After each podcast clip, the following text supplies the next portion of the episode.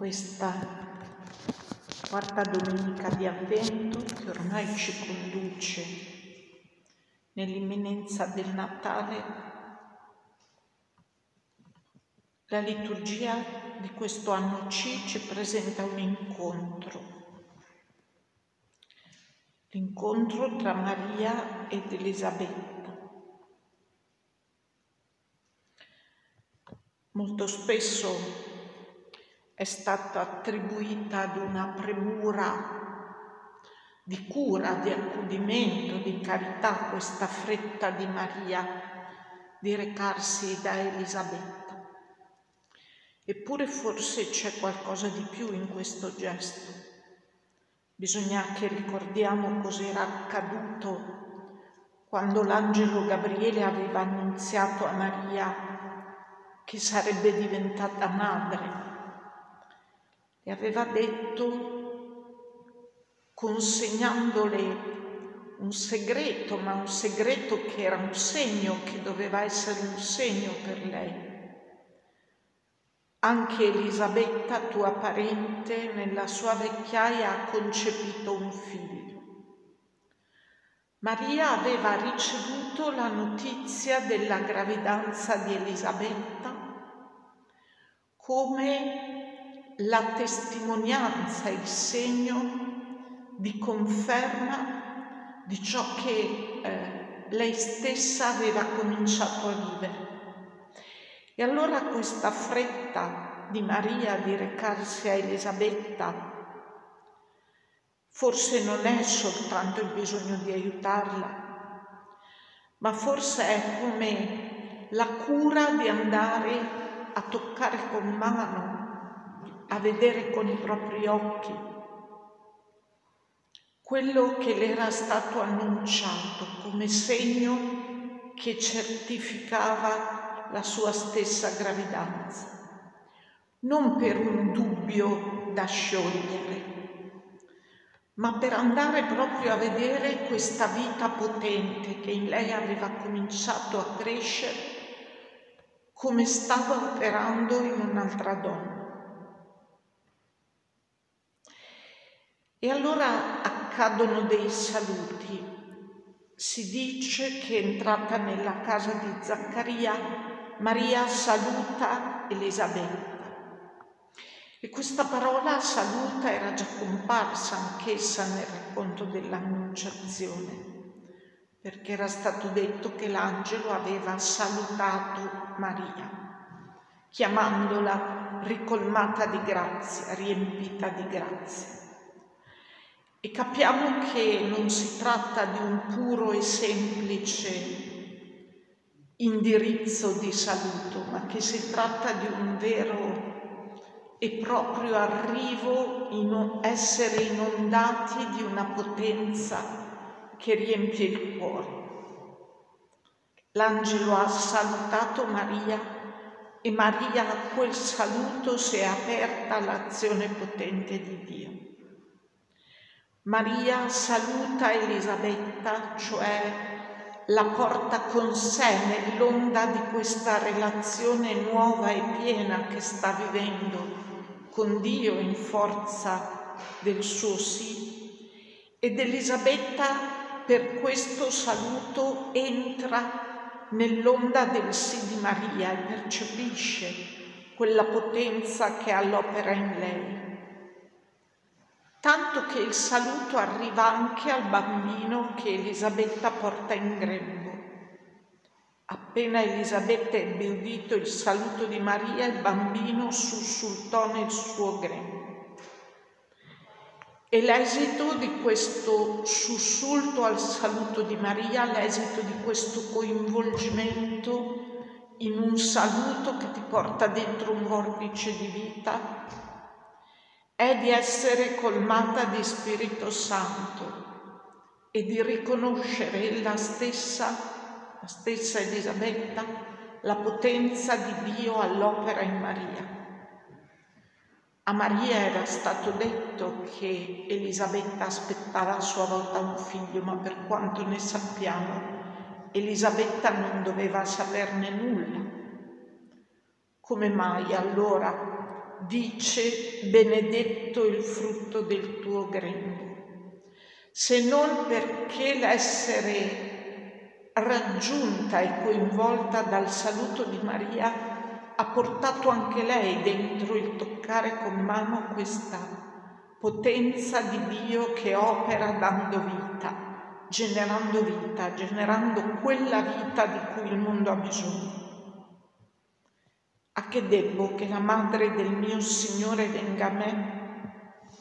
Appena il tuo saluto è giunto ai miei orecchi, il bambino ha sussultato di gioia nel mio grembo.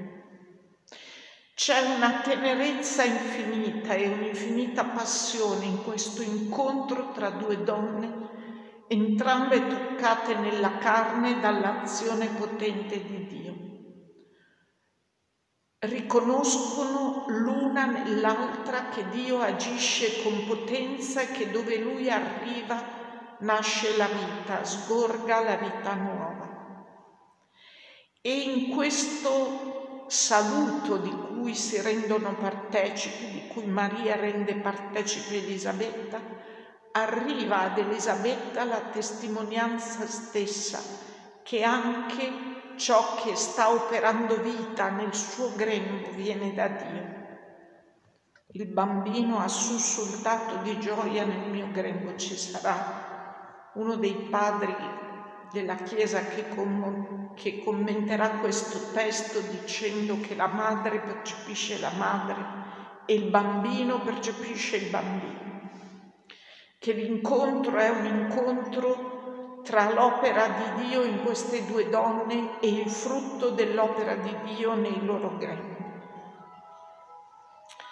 Quando ascoltiamo questo testo dovrebbe riecheggiare in noi un racconto dell'Antico Testamento quando si narra che Davide trasportava l'arca di Dio verso Gerusalemme e lo faceva danzando ed esultando davanti all'arca, cioè mettendo in movimento tutta la sua capacità di lode, ma poi a un certo punto ha avuto paura per qualcosa che era accaduto e si è fermato.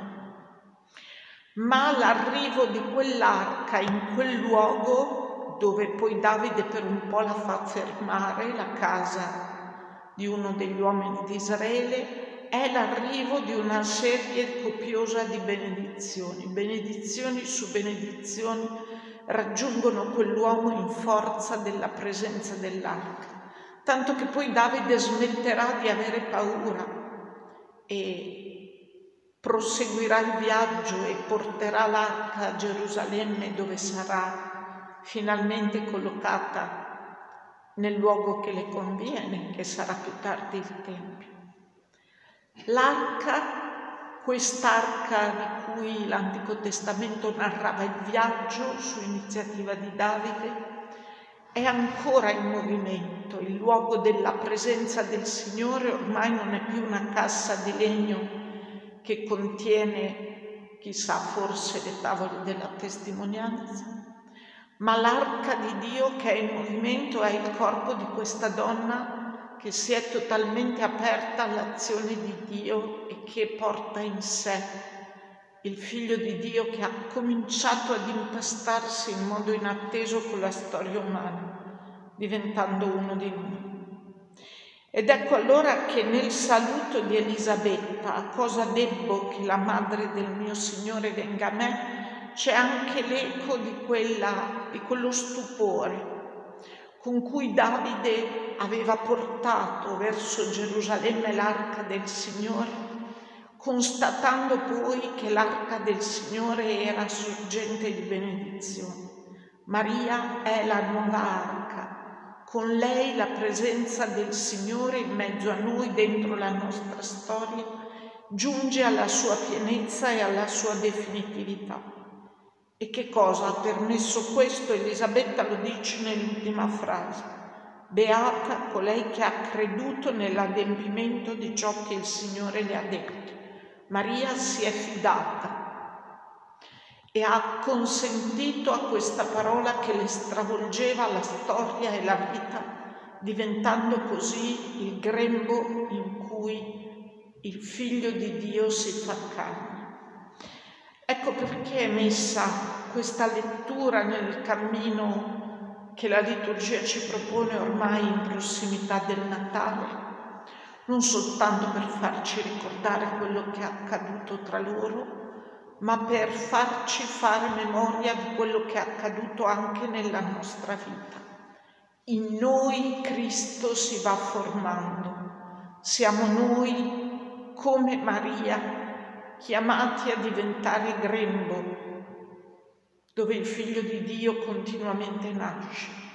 Non a caso San Francesco dirà sempre costruiamo in noi una casa, una dimora a lui, al figlio di Dio.